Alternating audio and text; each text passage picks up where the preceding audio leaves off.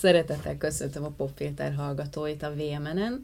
Én Csepei Adrien vagyok, itt ül mellettem Kemény Gabriella költő, dalszerző, és Pion István költő, slammer, újságíró. Mit szoktak még elmondani? Nem tudom, nagyon hosszú lista, ne, ne fejezzük be. Nagyon izgalmas párosítás.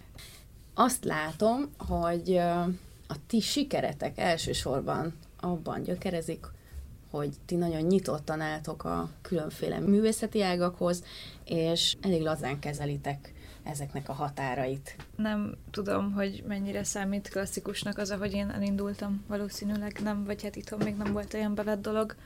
Ugye, amikor uh, kiderült, hogy meg fog jelenni a verses kötetem, akkor én Instagramon kezdtem el verseket posztolni, annak érdekében, hogy megismerjenek az emberek, és legyen bárki, aki megveszi, mert hogy mégiscsak egy első kötet, meg mégiscsak versek, meg egy kicsi kiadónál, szóval így esélyem nem lett volna. És akkor kezdtem el ezen gondolkodni, hogy igazából az, ami a feedbe jelenik meg, vagy amit így görget az ember, az egy kicsit másképp működik, mint a klasszikus uh-huh. líra, vagy hogy ez nem úgy vers talán feltétlenül, mint egy, mint egy nyomtatott vers, úgyhogy ott már ez így felmerült, hogy most akkor mi van a műfajokkal, de évek hosszú gondolkodása után arra jutottam, hogy nem érdekel nek a műfajok, vagy hogy nem érdekel az, hogy kategorizáljam, amit csinálok. A legutóbb, amikor néztem, több mint 25 ezer követőd volt Instagramon. Te írtál hozzánk a VMR-re is egy nagyon izgalmas önvallomást, erről majd később beszélünk.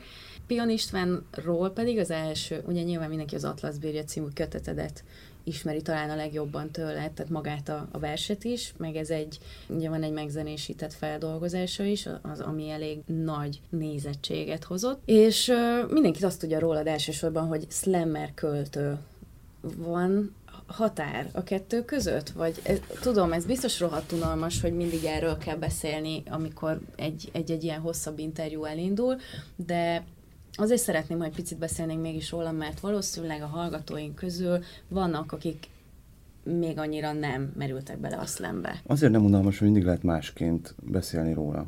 Olyan tágfogalom a költészet, hogy nem lehet egy oldalról megfogni. Tehát nem tudom mindig ugyanazt mondani, még ha akarnám sem, de nincs rá konkrét definícióm sem, amit, amit vinnék médiumról médiumra és terjeszteném el az igét. Nagyon jól rá tudok csatlakozni arra, amit Gabi mond, hogy nem, ha érdekel is, hogy milyen műfajú az, amit, amit éppen csinálok, vagy amivel éppen foglalkozom, akkor is alapvetően egy, egy óriási halmazban gondolom azt el, amit költészetnek nevezünk. Minden új műfajal, új platformmal, új médiummal kapcsolatos vita esetén azt szoktam elmondani, hogy vedd a halmazt. Uh-huh. És ebbe a halmazba minden belefér, ami szöveg alapú, és valamilyen formában emelkedett. Tehát valami, valami pluszt ad a, szöveg, a szövegnek a, az alkotója a szöveghez, és innentől kezdve költészet. És hogy ezen belül mi számít annak, és mi nem, az már, az már lehet vita tárgya, de azon is csak vitatkozhatunk, mert nem mondhatja meg igazából senki, hogy ez nem költészet, ha másnak az. Uh-huh moly.hu kaptam én értékeléseket. Nem ismertem megnézni először, mert láttam, hogy láttam, hogy nem tudom, ami három és fél csillag volt, és így volt valaki, aki, aki megírta, hogy hát ezek nem versek, eleve, hogy így szögezzük le, hogy amiket én írok, azok nem versek. Szögezzük hanem... le, ez azért elég igen, bátor. Igen, igen és, hogy, és hogy még írt egy csomó, nem tudom, kicsit, kicsit gonosz dolgot talán, vagy hogy én nem éreztem ezt, inkább, inkább nem kritikának éreztem, hanem, hanem valamilyen személyesebb dolognak, és, és leértékelt három csillagra, aztán két hónap múlva visszament, és aztán két csillagra értékelt, mert rájött, hogy az illusztrációim sem illusztrációk. Hű! Hát, hanem csak rajzok. Igen. Jó, hát nekem életem egyik legjobb szakmai észrevétele egy, egy olvasói levél volt, aki fontosnak tartottam még az Indexnek elküldeni azt az észrevételt, hogy akinek ilyen görbe lába van, az ne írjon kritikát. Tehát, hogy ez így szeretném néha érteni a szempontokat. Igen, ez azért extrémebb, mint amit én kaptam. De mi dönti el, hogy valami verse, vagy nem? Tehát van-e bárkinek szerintetek joga kijelenteni azt, hogy ez vers, ez hogy nem ne, vers? Hogy ne lenne? Egyébként az olvasónak van hozzá joga. Tehát, bocsánat, hogy ezt mondom, az olvasó éppen azt érezte, Igen, hogy ez nem persze, vers. persze. A, de attól függetlenül nyilván az ember... Csak komikus, meg, meg, meg, meg kicsit fárasztó nekem az, hogy ahelyett, hogy beszélnénk valamiről, beszélnénk a tartalmáról, vagy arról, hogy milyen hatással lehet ránk, folyamatosan a műfaját próbáljuk meghatározni, és ez nekem ilyen nagyon uh-huh. sok energiát elvett az életemből. Ez nekem is nagyon mert sok, azt tényleg, nem, igen. Igen, azt nem, mert hogy egy, egy, mi ez, igen. ez nem, nem is rap, igen. nem is igen. költészet, de akkor most az előadásmód is számít. Na, tényleg. Igen, ez... Nehéz egyébként. Tehát az Insta költészet, mint olyan, mert most már létezik ez a fogalom, és foglalkoznak vele, kutatják, az még talán még jobban körülhatárolható, mint a slam. Nem? Igen, azt gondolom, hogy, hogy jobban körülhatárolható, bár, bár kevésbé értek hozzá, mint a, a slamhez, és nem tudom, hogy kell-e egyáltalán érteni hozzá, hogy értsem vagy szeressem. De alapvetően tényleg az történt, hogy amikor megjelent a slam, akkor uh, nem nagyon tudtak, és uh, nem is nagyon akartak mit kezdeni vele, akkor, amikor, amikor aztán kapott egy jó, jó kis tengeri szelet, és megindultak a feszített vitorlákon, a hullámokon a hajók, akkor mindjárt befejezem a metaforát is. szóval, hogy akkor, akkor azért felkapták sokan a fejüket, és, és mint ahogy általában az lenni szokott, ha valami népszerű, akkor az, az mindjárt problémás. Tehát azon mindjárt baj van. Hát akkor ez már innentől kezdve, hogy népszerű, ez innentől nem költészet, ez nem vers, hiszen a verset azt leírják, hiszen a, a költészet az, az, azt nem az, az mondják. Muszáj, az, az muszáj, hogy kevés ember értse az igazi költészetet. Az nem lehet populáris, az nem lehet, hogy véletlenül, igen. nem tudom, egyszerűbb nyelvezettel legyen, vagy... De ez is egy, ez is egy most ironizáltam egyébként. Persze, persze. Miért? Vá- vá- válaszolok az iróniára is. Azt is nagyon jól meg tudom nem az arcomat. szóval hogy alapvetően, alapvetően az van, hogy, hogyha veszek egy kosztolányit, vagy veszek egy babicsot, vagy jó, babics talán kevésbé, de kosztolányi elég sokszor uh, megfordult bullállapokban, és egy népszerű figura volt. Uh, akkor mi a kérdés? Tehát, hogy, szóval, hogy mi van akkor, hogyha ha a, az mellé, amit csinálsz, amellé még adott esetben mint ember népszerű is vagy. Nem kell ennek a kettőnek kéz, kéz a kézben járnia, de nem is zárja ki egymást a kettő. Még, és még úgy sem zárja ki egymást a kettő, hogyha mondjuk az ember nem feltétlenül akar híres ember lenni, mégis valamennyire híres lesz. És uram, bocsá, ha valaki költő, és elkezdik tanítani, akkor az híres lesz. És azt sokan fogják ismerni, a középiskolában, az általános iskolában sokan fogják olvasni. Ez egy ilyen dolog. Tehát, hogy vagy elfogadja ezt az ember, vagy nem. Háborogni lehet rajta, de az majd elmúlik. Hogyha már annál tartunk, hogy ki a híres, ki nem híres, nyilván könnyebb egy ismert embernek köteteket eladni. Ez így van. És szerintem az utóbbi években látható is egy olyan tendencia, hogy a, ahogy a közösségi média beszüremkedett a, az irodalomba, úgy a, az eladások is javultak. Tehát valószínűleg ma, vagy az elmúlt, nem tudom, négy-öt évben könnyebb verses kötetet eladni, mint 15 évvel ezelőtt. Ez így van, ez így van. Volt is egy ilyen líra fordulatnak nevezett néhány éves időszak, amikor a, a próza hosszú-hosszú-hosszú-hosszú egyeduralma után, ha nem is fordult a kettő közötti különbség, de valamelyest kiegyenlítetté vált, tehát most már azért el lehet tízezer példában adni egy verses kötetet, és mondjuk egy átlagos prózával telített könyvnek az eladási számai szintén 10-15 ezer környékén vannak. Talán Eszterházi Péter volt utoljára 20 ezer környékén ami egyébként meg óriási visszaesés a, nem tudom, 70-es, 80-as évek százezres példányszámaihoz hát képest. Ugyanakkor az, az tudjuk, egy, hogy az meg az egy... egy központosított könyvkiadási rendszer volt, azt ha kellett, ha nem, akkor is kiadták százezerben, tehát hogy ez most már azért piaci alapon működik, és a próza egy picit megszenvedte a, a közönségi, vagy a közösségi médiát, pont azért, mert... Az impulzus lassan. miatt, ugye? Igen, lassan. Igen. lassan. Te gondolod, hogy ennek tehát tulajdonképpen a költészet részben azért nyert a közösségi médiával, egyrészt ugye lettek arcok, lettek emberek, lett testközeliség, másrészt pedig azért, mert formailag hát, jobban igen, működik? rövidebb, könnyebb gyorsabban lehet elolvasni, gyorsabban lehet elküldeni, de közben meg egy kicsit veszített is ezáltal, azt hiszem. De milyen értelemben?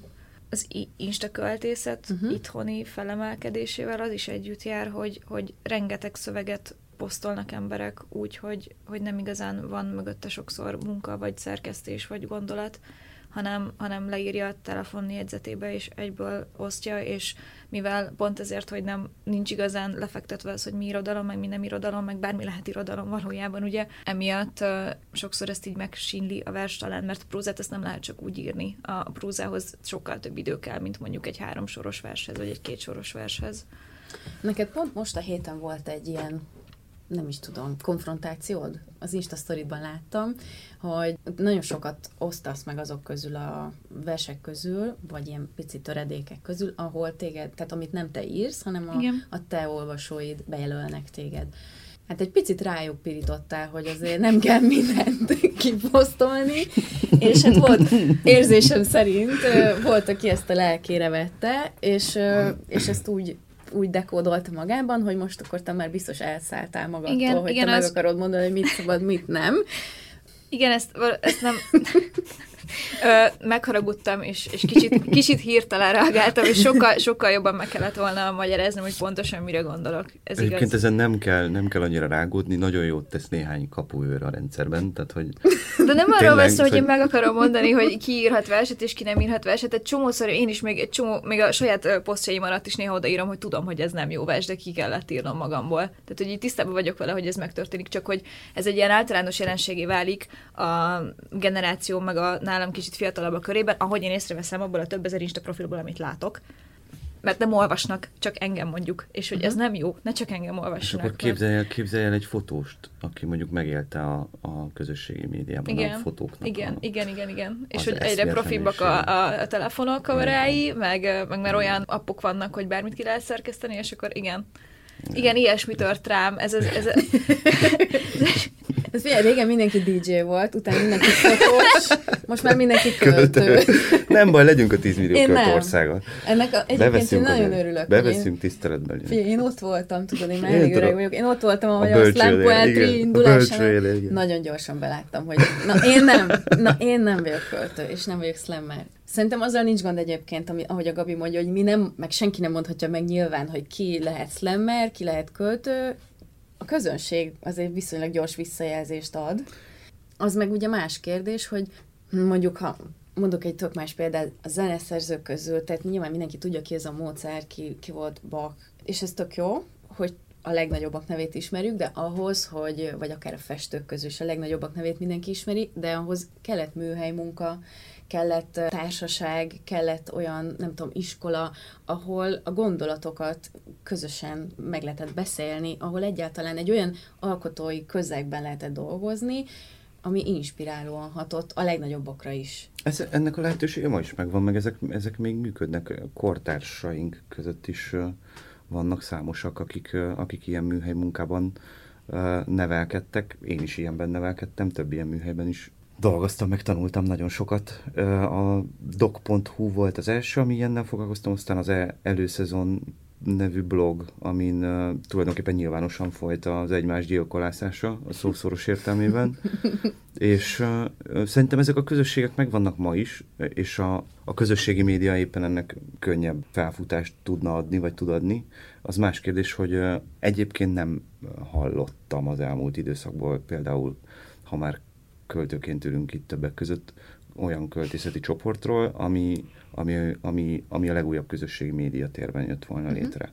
Költőkről, egyén, egyénekről nyilván hallottam, meg nyilván több ilyen példa is van, de ha valaki tud, az küldjön már nekem olyan költészeti, írói, bármilyen művészi csoportot, ami az online térben egymást gyilkolászva jött most létre az elmúlt egy-két évben. Gabi, te Engem lenyűgöz, megmondom őszintén, lenyűgöz az, ahogyan te foglalkozol azzal az iszonyatosan sok emberrel. Tehát, hogy én néha a saját családtagjaimnak nem tudok az online térben válaszolni, te pedig 25 ezer embert gardírozol, és láthatóan van egy nagyon személyes kapcsolat közöttetek, bármennyire furcsán hangzik ez úgy, hogy szerintem a nagy részével ezeknek az embereknek nem találkoztál, meg nem is fogsz valószínűleg soha élőben Nem, persze, de ez nem is lehet. Ö, viszont, viszont sokukkal találkoztam. Tehát több száz ember volt, aki, akinek úgy adtam könyvet, hogy, hogy találkoztunk személyesen, és úgy dedikáltam neki. De jó, és felismernek az utcán? Ez hülye kérdés, de nem hülye kérdés, mert szerintem érted, hogy miért kérdezem Nem, ezt. nem hülye kérdés, persze. Egyébként elő szokott fordulni. Egyszer volt egy pont egy ilyen napom, nagyon lehangolt voltam, és akkor reptéről jöttem haza, és ott kértem egy kávét, és akkor lányi utánam szólt, hogy amúgy nagyon szeretem a könyvet, akitől vettem a kávét, aztán megyek haza, és akkor éppen az önkormányzati választásokról volt szavazás gyűjtés, és akkor megálltam az egyik bódénál, leírtam valamit, és akkor így kérték a lakcímkártyámat, és jó, te vagy ez a Kevin Gabriel, és akkor így egyszerre két ember is, és így akkor nagyon jól éreztem magam. Mert egyik sem azt mondta, hogy te vagy Kevin Gabriella. Hát, na mindegy. Nem baj, gyakorolják. Kösz, hogy ezt csináltad az irodalommal, nagyon kösz, tényleg. Hát nektek még valóságos rajongó pártisotok lett azért. Pont Tehát- felvételen kívül akartam elmesélni, hogy az elmúlt két napban pottoltak le többször is, és még mielőtt bárkinek el tudtam volna mondani dolgokat, már, már eljutott a megfelelő helyre, hogy én mit és hogyan fogok csinálni. Például az, hogy idejövök, azt a csajom hamarabb tudta, mint hogy én elmondhattam volna neki. Köszönöm Igen, szépen. már, igen, már elmondtam, bocsánat. Sem baj, sem baj. De nyilván dolgoztam, meg mentem a következő, vagy egyik helyről a másikra, és, és már, már négy dolgot elmeséltem, de az ötödiket még nem volt, és uh, aztán Jó, utána... de, jó, de barátnődet nem úgy ismerem, Jó, hogy... persze, nem csak innen, innen folytatom, innen folytatom, aztán megérkeztem a, megérkeztem a hajóra, és még nem léptem be az ajtón, de már kaptam a csajomtól a, az üzenetet, hogy és akkor már a hajón vagy, pont. De hogy ki- kiírta meg, azt nem tudom, hogy kiírta meg neki, mindegy. És ma meg, ma meg meló közben kimentem egy gyors sétálmi kaját magamhoz venni, ebédkor, és hamburgert tettél? Nem hiszem A el. hírné vára. Nem hiszem el. Tényleg nem hiszem el. Nekem a legszürreálisabb ilyen, ami szerzőként megéltem, Bécs, Bad Religion koncert, és foglalom az első sorban a korlátot, mert hát ha Bad Religion, akkor első sor. És oda jöttek hozzám, hogy csak azt szeretnénk mondani, hogy nagyon szerettük a regényedet, és akkor így azt éreztem, hogy ki az a Bad Religion, érted? Ennyi. Ennyi. Tudod. Úgyhogy ez tényleg jól tud esni. Igen. Na, de közö, vagy körülöttetek a magyarországi szlemnek a, az igazán népszerűvé válásához olyan nevek köthetők, mint Simon Márton, a kezdet fiai Mhm. tagjai, te, Csider István Zoltán, tehát kortás költők, rapperek. Hát szokás ezzel gúnyolódni még mindig, hogy ugye a sikitozott lányok mennek a könyvbemutatóitokra. Jöjjenek meg- is. Minél de hogy ez egy létező, tehát hogy mondjam, ez mennyire volt szélsőséges ez a, ez a gúny, és mennyire volt valóság az, hogy a sikítozó tini lányok mentek a rendezvényeitekre? Nyilván nem sikítoztak a tini lányok, tehát alapvetően nem, nem, ez a, nem ez a jellemző. Nyilván, hogy ha egy szöveg nagyon jó, meg nagyon, akkor fel tud robbanni a közönség, de az nem egy Britney Spears koncert 14 éves átlag életkorú látogatottságának megfelelő sikítozást jelenti. Annál egy picit följebb van, és annál egy picit komolyabban van, ez véve. Nyilván az iróniám az ennek is szól, de alapvetően meg, meg elképesztő látni azt, hogy fiatal emberek mennyire oda tudnak figyelni az átlagnál egyel érdekesebb és uh, időtállóbb dolgokra. Még akkor is, ha nem tudom, hogy a, azt nem mondjuk az elkövetkezendő 50 évben egyáltalán megmarad, de az biztos, hogy nem tudom, a, a könyvemet még 5 év után is vásárolják, és, és működik. Úgyhogy valami, valami érdekes biztos, hogy történt ebben a témában. De hogy a, a közönség jelenléte jót tesz ennek az egésznek, abban biztos vagyok, de mindig hangsúlyozom, hogy nem feltétel ahhoz, hogy valami jó süljön ki például egy költő tollából. Tehát nem, nem kell nagy közönségnek lennie ahhoz, hogy jó legyen egy vers, és egy jó versnek nem feltétlenül kell eljutnia nagy közönséghez. Tehát lehet, hogy ezt most kétszer mondtam el ugyanazt oda-vissza, de remélem, hogy nem. Mindegy. De remélem érthető a, a, az oda-vissza reláció. Mindenki saját maga vér, vérmérsékletéhez igyekezzen alkalmazkodni, és akkor ezzel nem lesz semmilyen probléma. Ugye a másik nagy kérdés, ami föl szokott merülni, és tulajdonképpen ebben is közös a, a slam, és az, ez a könyökön volt elnézést, ez a recsenés. szóval az, az Insta költészet és a slam ebben is közös, hogy állandóan azt szeretné mindenki megtudni, hogy jó, tök jó, hogy itt közönség előtt, akár virtuális, akár igazi valós közönség előtt előadjuk magunkat, na de hát, hogy a minőség az milyen, és hogy vajon nem silányítjátok-e el a költészetet Az, meg, az magyar, meg az magyar nyelvet, nem tesszük a van. tönkre? Igen. Igen. hogy, és bocsánat, hogy ezt ilyen direkt ö, bekérdezem, de hogy ez tényleg föl szokott mindig merülni, hogy jó, egy este nem tudom, elhangzik X slam szöveg, most ezek közül nyilván nem mindegyik ragyogó minőségű, Ez így van. és hát azok közül ugye, ahogy Gabi mondja, hogy van, amit ki kell írnod magadból, és kvázi ventilálásra használja valaki a, az Instagramját, ami szerintem egy tök, tehát hogy én is szoktam. Persze. Csak én prózában ventilálok. Más meg képben. Hogy hogyan, videóban. igen, szerintem ez egy, ez egy természetes folyamat Igen. tulajdonképpen, hogy kell nekünk értékítéletet mondani, vagy azt mondjuk rábízzuk egy jó szerkesztőre és egy könyvkiadóra, hogy azt mondja, hogy akkor Gabikám, ezt, meg ezt, meg ezt, meg ezt, légy szíves, egy picit még dolgoz ki, és akkor ebből lesz egy köteted, és vagy azt mondja neked, hogy na, akkor Pion úr, legyen szíves, ezekből itt állítson össze valamit. Visszatérek a kapuőri rendszerhez. A közösségi médiában senki nem fogja ellenőrizni azt, hogy te mit és milyen formában írsz.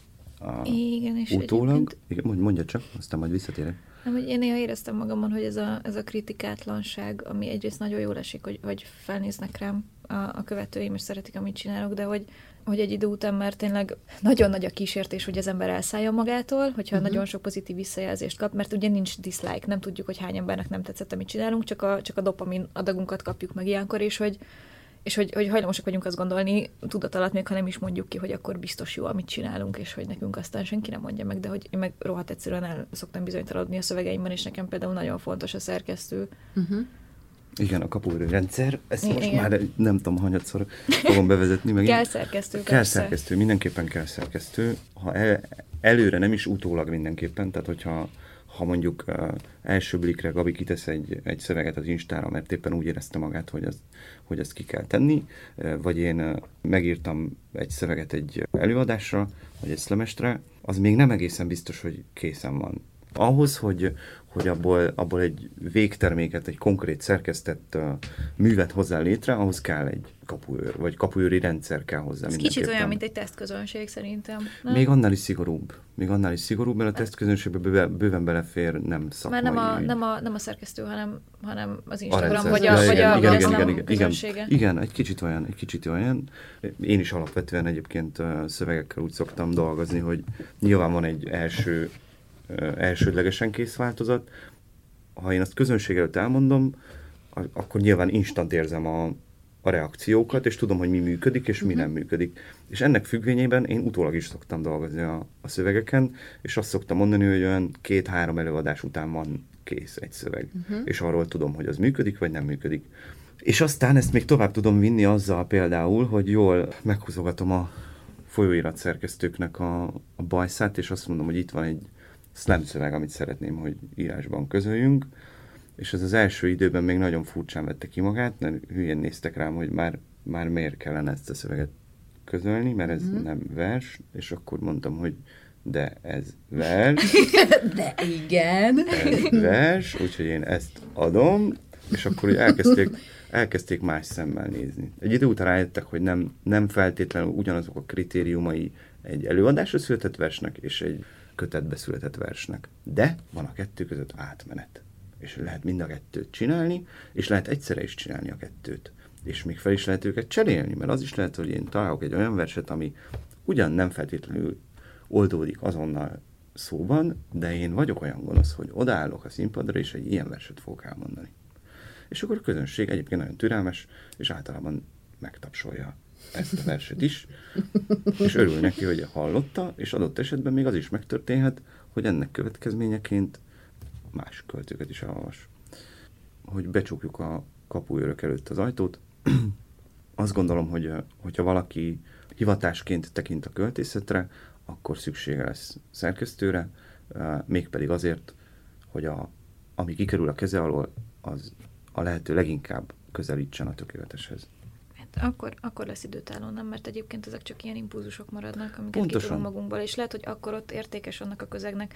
Hát, hogy amikor én mostanában ugye csinálok egy ilyen sorozatot Instagramon, hogy hashtag varázsigék, és ez, ez direkt ezek ilyen mantrák, amik ilyen öngyógyító dolgok, amik arról szólnak, hogy, hogy legyünk kedvesek magunkhoz, hogy, hogy valójában, valójában nem vagyunk egyedül, csak úgy érezzük néha, hogy ismerjük fel, hogyha bántanak minket, és, és merjünk szólni. És ezek nem jó szövegek, a szó nem tudom, tehát hogy nem, nem költészet, vagy nem úgy költészet, hogy tudom, hogy hogy nem raknám mondjuk verses kötetbe viszont, viszont ott akkor annak a közegnek fontos. De tudom, hogy egy hónap múlva már nem lesz az, mert, mert nem volt hm. tökéletesítve, nem volt megszerkesztve. És hogy nekem viszont azzal... a hatás pedig szerintem nem függetleníthető attól, hogy ki mondja ezeket, kinek az oldalán látod Ó, hát ez egy a szövegeket. Évezredes, évezredes uh, irodalmelméleti probléma, hogy most akkor lefejtsük le a szerzőt a szövegről, vagy ne fejtsük le a szerzőt a szövegről, és az hogy egy évezred alatt sem sikerült ezt megoldani legalábbis abból a szempontból nem, hogy nem tudtuk lefejteni a szövegről a szerzőt.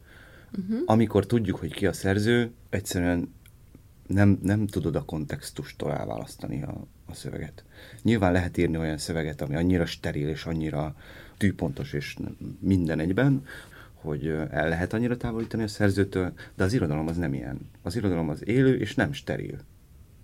Most például, nem tudom, modellezünk egy helyzetet, mert az egyik varázsigédet én is megosztottam valamelyik nap, ami arról szólt, hogy kizárólag te tudod azt eldönteni, hogy téged bántottak-e, hiszen te érzed Igen. azt, hogy te bántva vagy-e, rosszul esette valami, és hiába akarják neked bagatelizálni a sérelmedet, ne engedd. Nem tudom, egy tizenéves lány, aki követ téged, és neki jelent valamit az, hogy Kemény Gabriella költő kiírja a saját profiljára, hogy de igen, lehet, igen. hogy a pasid egy seggfej. Akkor lehet, hogy ő el fog gondolkodni azon, hogy biztos, hogy ez a kapcsolat jó irányba halad-e, vagy egyáltalán. Igen. Tehát, hogy én azt gondolom, hogy ennek járulékos haszna is lehet, és nem feltétlenül csak szöveg. Persze, persze, és az én, az én Instagramos jelenlétem már tök régen egyébként nem is feltétlenül a, a versekről szól, amiket megosztok, hanem sokkal inkább a, az önreflektív közönség, amit így próbálok összerakni, hogy ajánlok könyveket, meg, meg ugye elkezdtem tök aktívan posztolni a dohányzásról, most, most az alkoholizmusra kapcsolatos témákat is szeretnék boncolgatni, mert hogy, mert hogy ez az a két dolog például, amit nem nagyon tudnak leválasztani az emberek általában a művészlétről, és hogy ezért fontos nekem róla gondolkodni, hogy nekem mit jelentenek ezek a dolgok, és és a, és a depresszióról is, meg az ilyen mentális betegségekről is csomót posztolok, és ezeket nem mindig versformájában teszem meg, mert nem, egyszerűen összetartoznak, és hogy tudom, hogy az én személyem ilyenkor kicsit előtérbe kerül, de néha hasznosabb vagyok, vagy úgy érzem, hogy fontosabb, amit ilyenkor csinálok, mint, mint az, hogy mindig, mindig egy jó szöveget megosszak. Igen, ugye a leszokásodnak a történetét pontosabban azt, hogy hogyan, nem is tudom, akadályozta a környezeted a te fogadalmadnak a beteljesülését, azt megírtad a VMN-re. Nagyon-nagyon tanulságos volt, hogy mennyire, mennyire nyíltan tudtál beszélni a, a saját kudarcaidról. Tehát, hogy az emberek többsége keresi a magyarázatokat arra, hogy ő miért is dohányzik, miért is nyúl az alkoholhoz, te pedig simán elmagyaráztad azt, hogy valójában értelme nem volt sok. De leírtad nagyon, nagyon érzékletesen, hogy mit miért tettél nagyon sok komment érkezett a, az írásodra. Tök sokan belátták azt, hogy az nem oké, hogy belerakom a buliban a, a szájába az éppen leszokni vágyónak az Jó, ez egy, ez egy elég extrém eset volt, és de valószínűleg megtörtént persze, de Jaj, amúgy nagyon vicces, mert, mert mióta az a cikk elkészült utána, egy a barátai most már nem egyáltalán ismernek rágyújtani a környezetembe, szerintem félnek, hogy írok még egy cikket, és így direkt róluk, hogy nem tudom. De hát ez már jó. Ez nem, tök nem, jó, mert de más, hogy... más esetben is, be, tehát hogy nem csak Kemény Gabival igen, persze, hanem, hanem, hanem úgy egyáltalán. Igen, igen meg, meg, én is jobban figyelek arra, mióta a te cikkedet olvastam, hogy nem kínálgatok olyat alkohollal, aki azt mondja, hogy nem, akarja, nem akar inni, mert hogy eddig ez nagyon reflex volt, hogy biztos nem, és így most már nem kérdezek vissza. Vagy, igen, igen, persze, nem, most megértettem, hogy, a hogy nem, a, nem, nem. a nem az ilyenkor is nem, igen, a nem az nem, igen, a nem az kész, nem, igen. és nem kell tukmálni senkire semmit. Bocsánat, hogy közbeszólok, Igen? csak annyi, hogy jutott eszembe, hogy a, a, a szerző és a, a, az ő gondolatai, azok attól válnak érdekessé, hogy már alapból érdekesek voltak az, a, az első szövegekben, amiben a, a közönség elkezdett olvasni. És onnantól kezdve, hogy, hogy valamilyen gondolati birizgálás történik, onnantól kezdve már nem csak az kezdi, kezdi el érdekelni az olvasót, hogy mi volt oda leírva, hanem hogy vajon arról, mit, arról a másik dologról mit gondol a szerző, és a harmadik dologról mit gondol a szerző.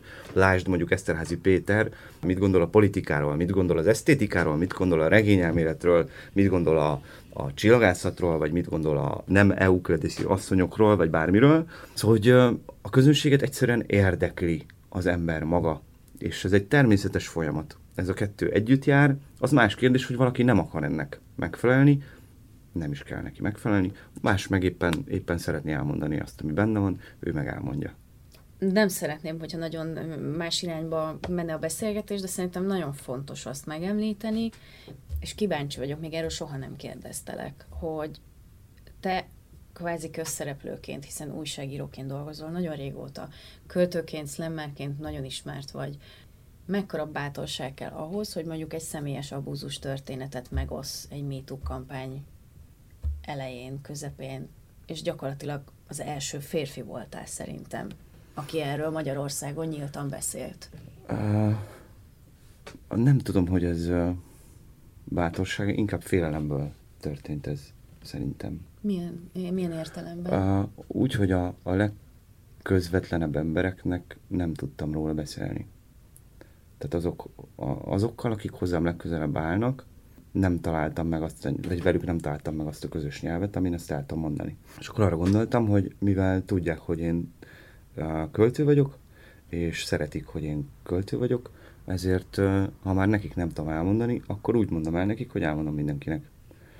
És ez egy nagyon kockázatos vállalkozás volt, mert egyrészt nem tudtak eljönni a, a helyszínre magára, másrészt nem láttam az ő azonnali reakciójukat uh-huh. a, a történetre, de, de minden kockázatot megért, annak ellenére, hogy rettenetesen féltem tőle, mégis tudtam, hogy mi lesz a végkifejlete. Nyilván az ember azért számít bizonyos reakciókra, és uh, tulajdonképpen az történt, ami, ami a legszebb álmaimban talált meg.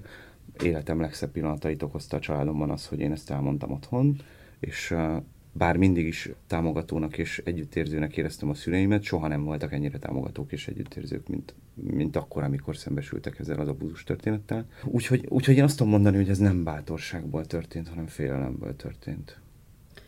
És onnantól, hogy megnyomtad az entert, és ez a poszt megjelent, hogyan reagált a környezet? Nem a közvetlen családod, hanem az a nagy olvasótábor. Volt, aki nem tudom, nem értett, hogy miért kell ez? Ők nem a közvetlen környezetemben voltak, akik nem értették, hogy, hogy miért kell ez. Aki a közvetlen környezetemben volt, mind, mind és mind szeretett csomagot küldött azonnal. Eszméletlen mennyiségű, soha életemben nem kaptam ennyi, ennyi szeretetet, mint abban a, abban a néhány napban, amikor, amikor ennek híre ment.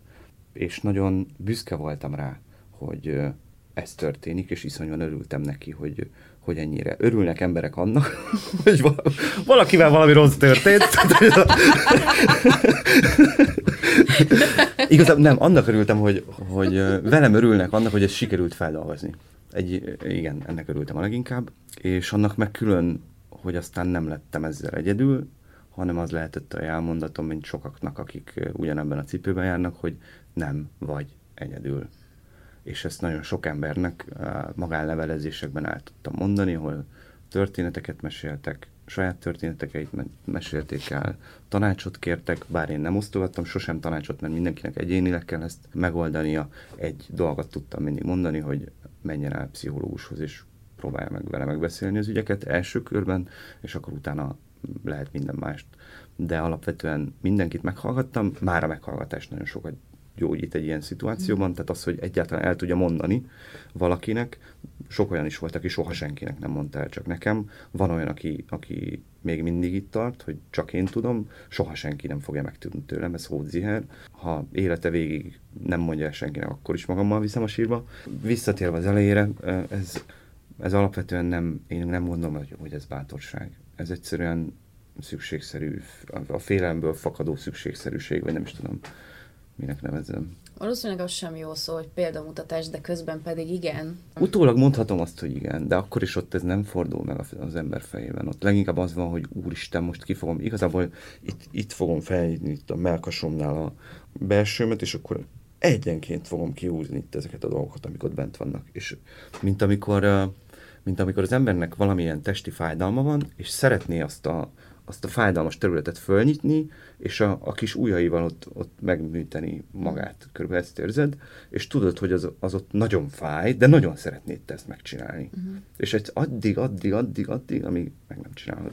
Gabi, te a reakcióidat olvasgattam, mármint a te írásaidra adott reakciókat, és volt, aki azt mondta, hogy jaj, nem ígérgetni kell 25 ezer ember előtt, hogy leszoksz, hanem le kell szokni, és majd utána kell megírni.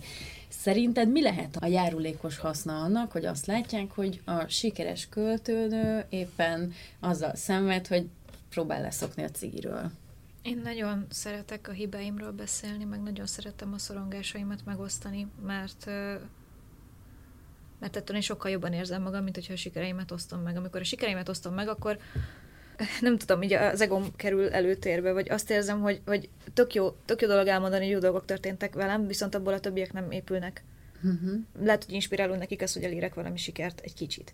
Viszont, hogyha valami olyan dolgot vállalsz, ami nehéz neked, és megmutatod, hogy te is ebbe vagy, és bátorítod az embereket, hogy csináljuk együtt, mert azóta egyébként egy csomó követőm elkezdett megpróbálkozni a leszokásra, és van, aki azóta nem jutott rá, hogy én először kitaláltam négy hónappal ezelőtt, hogy leszokom. De szuper.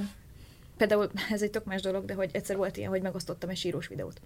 Nagyon rá, rám tört egy ilyen, nem tudom, önutálat adag, valami rosszul sikerült, és, és néha, néha egy kicsit hajlamos vagyok túlszorongani a dolgokat, És arra gondoltam, hogy ezt a szörnyű állapotot, amiben vagyok, megpróbálhatnám megosztani, mert hát ha azért segítek valakinek. És így sírva elmondtam a kamerába, hogy ne utáld magad, ne bánsd magad, így is elég nehéz, nincs szükség arra, hogy még, még te ki magadért és utána ezt megnézték 3500-en egy éjszaka alatt, aztán utána levettem, ami hiba volt egyébként valószínűleg, de mégsem bírtam elviselni azt a tudatot, hogy fent van egy sírós videó rólam, mert annyira sebezhetőnek éreztem magam, hogy nem, nem tudtam ott tartani. A lényeg az, hogy, hogy egyrészt írt egy lány, hogy szokta magát vagdosni, viszont aznap este nem vagdosta magát emiatt a videó miatt, és írt egy másik, olyan üzenetet, amiből elég egyértelműen arra tudtam következtetni, hogy, hogy valószínűleg most megakadályoztam egy öngyilkossági kísérletet. És ezt nem tudtam volna azzal, hogyha elmondom, hogy milyen jól éreztem magam ma este, ha így is volt, akkor sem. Hmm. Igen, ez nagyon fontos, ez egy nagyon fontos kérdés, hogy uh, olyan emberek, akik, akiket figyelnek mások, ők hogyan viselkednek és milyen, milyen példával járnak elől. Még akkor is, ha adott esetben nem akarsz példával előjárni, de, de hogy mit mutat magadról, az nagyon nagyon-nagyon-nagyon-nagyon fontos. Én is nagyon szeretem a, a problémás ügyeket közzétenni, nagyon szeretek politikai kérdésekről nyilvánosan beszélni, nagyon szeretek hátrányos embereket, vagy hátrányos helyzetű embereket, hát még hátrányosabb helyzetbe taszító dolgokra nagyon hangosan beszélni, és, és közben azt érezni, hogy, hogy ezzel csinálunk valamit, és nem csak nekem fontos ez a kérdés, hanem, hanem közösségiséget teremt bizonyos nehéz feladatok mentén. És az öncélú, az öncélú sikernek valóban vannak olyan hátul, hátulütői, mint amiről ahogy mi most itt éppen kerülgetjük a, a forró keset, de alapvetően azt gondolom, hogy, hogy mi nem az a kategória vagyunk, és messze, messze állunk a, egyrészt sikerekben is az ilyen ügyektől, másrészt minden másban. Most a legutóbbi akciód. Ne ijeszges. Nem, ez igazából nagyon, nagyon vicces volt. Olyan dolgokat osztottál meg a Black Friday előtti napokban, amiben egy kicsit azért így görbét tükröt tartottál a fogyasztói társadalomnak. Némelyik annyira undorító. Igen. Igen, tehát, hogy, Igen. Na, azt, azt hiszem, hogy ez, ez a legnehezebb dolog, amit megpróbáltam valaha ö, leírni egy ö, rádióműsorban.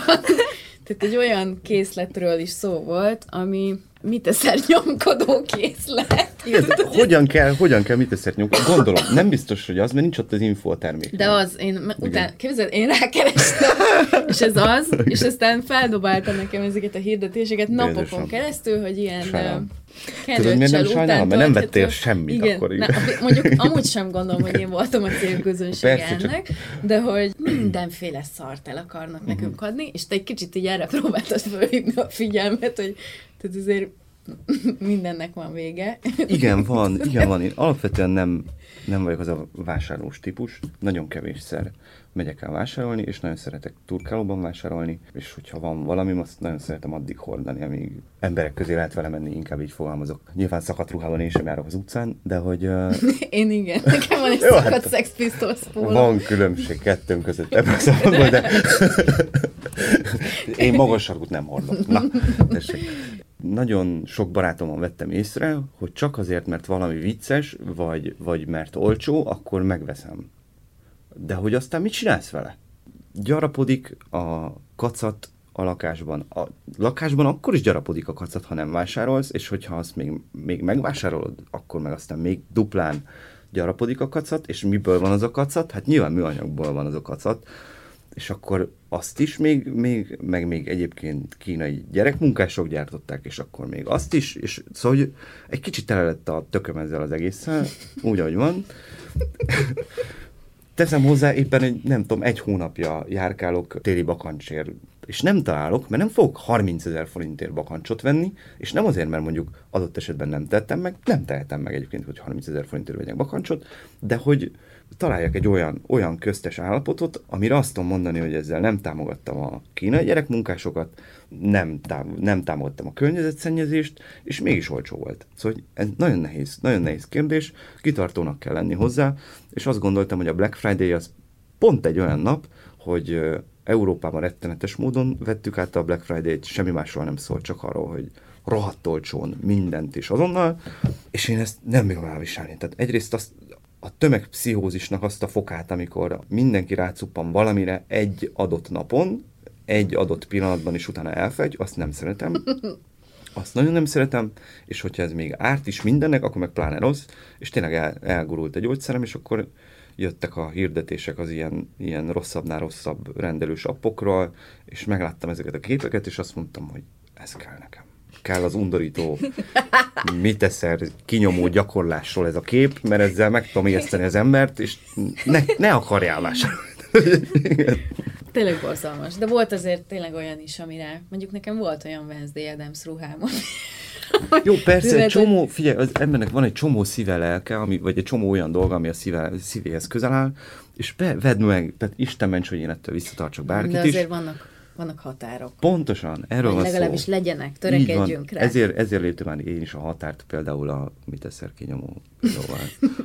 Gabi, te terveztél már, vagy a te közreműködéseddel a Csermek? Dóri. Dóri, igen, Igen, ő is igen, tervezett volt- már ékszer, ékszer- tehát ékszerkollekció, táska, Volt még, volt még pár egyébként, ami ilyen rövid volt. volt. Voltak még ilyen iparművészes együttműködések, amiket nagyon szerettem. akkor te tulajdonképpen akaratlanul is edukálod a saját közönségedet, a kézműves, egyedi, ezek most már kb. szitokszavak, már mindenre ráírják, hogy homemade, izé, nem tudom, de hogy a valóban iparművészek által készített... Igen, én ezt, ezt nagyon szerettem. Még egy, egy, egy évvel ezelőtt is így az volt életem vágya, hogy iparművészeket menedzseljek.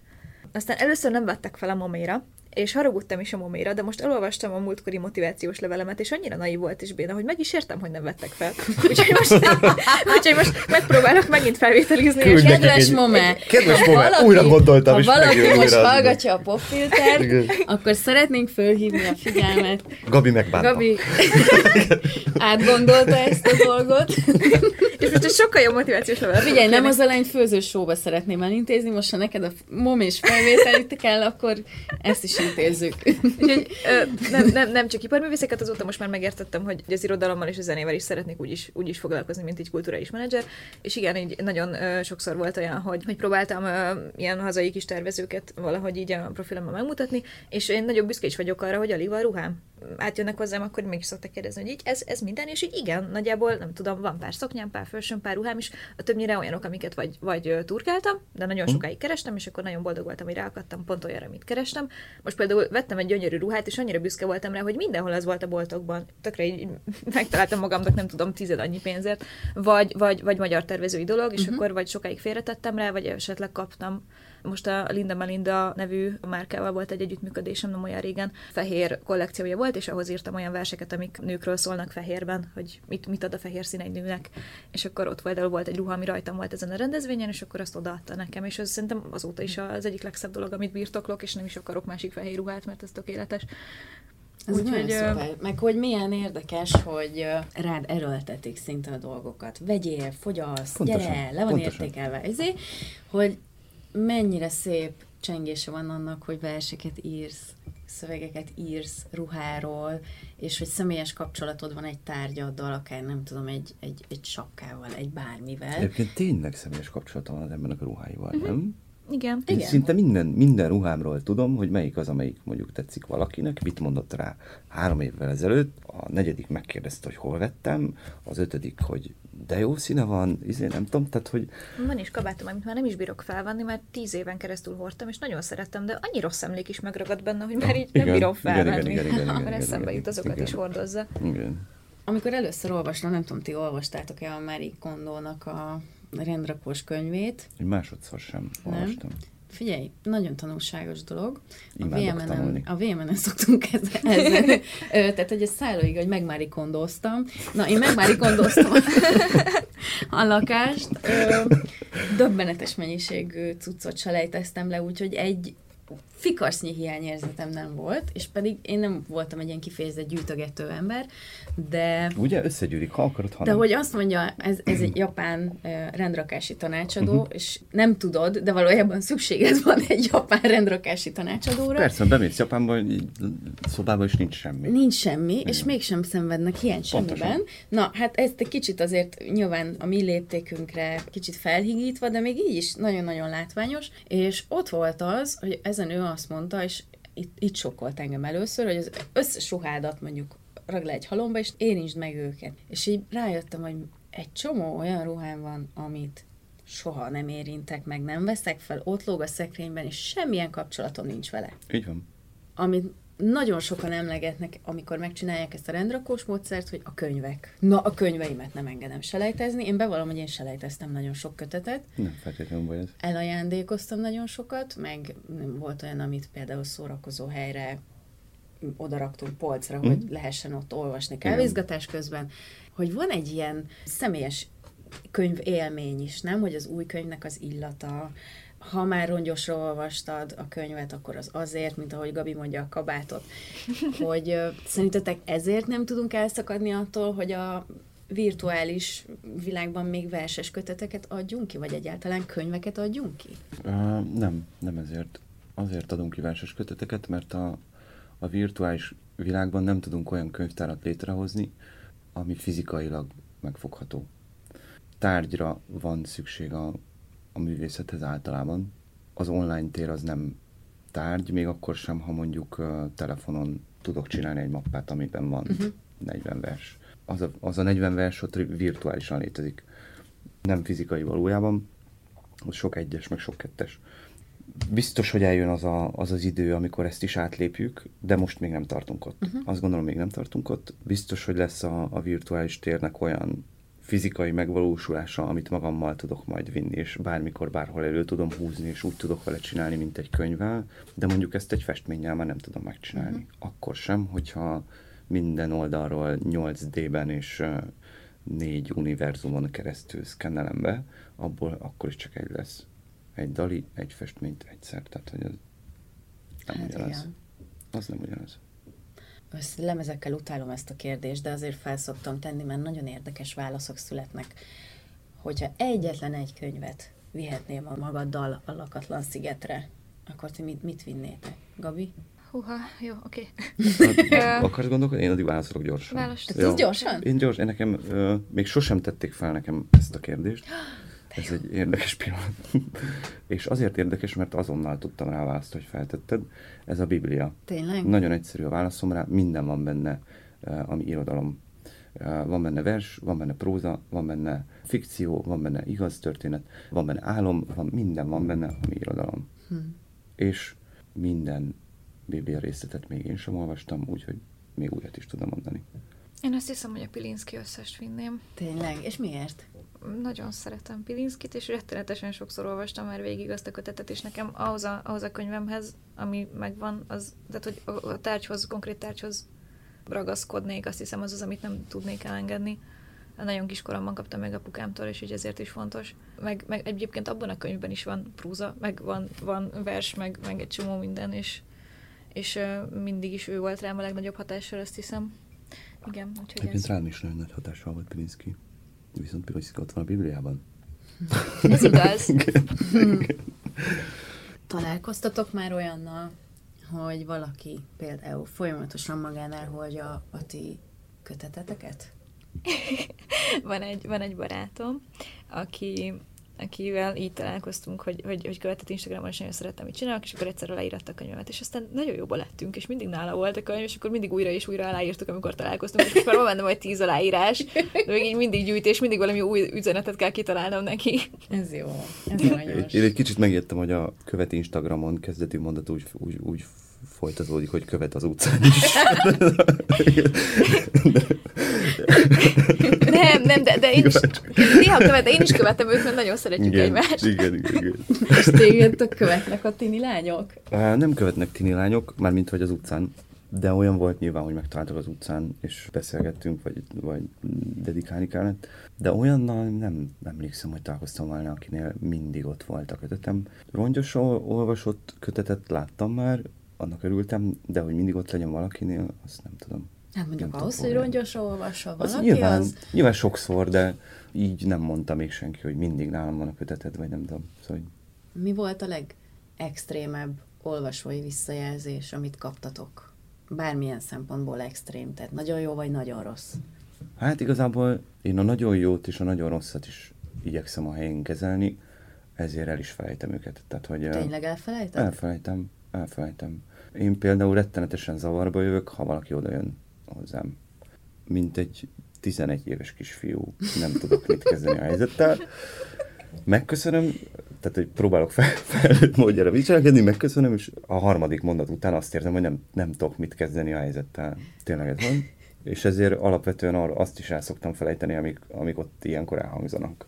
Nyilván, hogyha valaki rossz indulatú, akkor, akkor nem nagyon jön oda, mert írásban könnyebb rossz indulatúnak lenni, mint szóban, úgyhogy uh, szóban még nem nagyon kaptam keményet. Írásban nyilván kaptam, de azt inkább itt nem idézem, mert az tényleg olyan, hogy... Az még itt is. Az még itt is. Az még itt is sok. Nekem, amikor Sima Mártonnak odaadtam a zsebuniverzumot, miután, nem tudom, pár héttel később elolvasta, és akkor így a telefonon beszéltünk valamiről, és így mondta, hogy mondta, hogy olvasták a kötetemet, és ő szerint én tíz éven belül nagyon, nagyon komoly szerző leszek. Na, hát ez, ez egy elég jó nagyon jó esett, igen. Meg a másik, van egy, van egy könyv, amit az egyik uh, legjobb barátom uh, álmodott meg, a Kalocsai Bálintnak hívják, és a rekláminökségével uh, való, nem tudom, együttműködésükben létrejött egy ilyen kis projekt, hogy Z és Y generációs uh, sztorikat valósítottunk meg, és én is írtam bele, meg a Pian István is írt bele, és uh, és nem tudom, milyennek szerepelnek benne, hogy Puzsér Robert, meg Szirmai Gergely, meg Péter Fili, meg Kemény Zsófi, meg ott Anna, meg egy csomó sztori van benne, és így tök jó lett. És uh, igazából ez a lényeg, hogy, hogy amikor uh, hogy én rettegtem, hogy, hogy Lackfi János szerkesztette a kötetet, és nagyon-nagyon féltem, mert hogy, mert hogy engem ő személyesen nem hagyott jóvá eleinte, hanem azért, azért írhattam ebbe a könyvbe, mert, mert ismerem azt a fiút, aki, aki az egészet szerkesztette is. És nagyon féltem attól, hogy így, hogy nem vagyok legitimálva, hogy így lehet, hogy elküldök két novellát, és szörnyűek lesznek, és a Lackfi nem fogja beleengedni. És, és aztán így ezt csak kapom a Facebook üzenetet, hogy kedves Gabriella, nagyon nem tudom, eredetiek voltak a novellák, kiváló narratívával, és hogy gratulálok hozzá, meg nem tudom, és ölellek János, vagy valami hasonló, mert mindig ilyen nagyon kedvesen, meg közvetlenül kommunikál. Táncoltam hazafelé, hogy egy úristen, a Lackfi Jánosnak tetszett, nem hiszem el. Most akkor én elmesélem Lackival kapcsolatos életem első történetét. Tanított az egyetemem, de még előtte a doc.hu nevű szép emlékű költői oldalon találkoztam vele. Feltöltöttem az első verseimet az internetre, az internetnek a hajnalán, és, és Lackfi János véleményezte az első néhány versemet. Szó szerint idézem, István, ez olyan, mintha azt írnám, üntyüm-püntyüm, kicsi gyerek, szereti az oltott meszet. és ültem, ültem, és így, ha ott lett volna előttem Lackfi János, akkor valószínűleg nem csak ráborítom az asztalt, ezt a nagyot, de a fején is ketté töröm. Tehát körülbelül ezt éreztem, és azt, a, aztán a következő pillanatban azt éreztem, hogy akkor ez nem az én műfajom. a harmadik pillanatban pedig arra gondoltam, hogy jó, akkor én beiratkozok kreatív írás kurzusra, és kiderült, hogy kitartja. Lackfi János. János. és rengeteget tanultam a Lackfitól, és a, a Marcival, meg a kreatív írás első óráján ismerkedtünk össze. Komolyan? Igen. A Ez egy elég jó történet. Ezt a Csak gondoltam, összekötöm ezt a kettőt. Micsoda mesteri diskurzus, minden mindennel összefügg. Hát ez nagyon szép.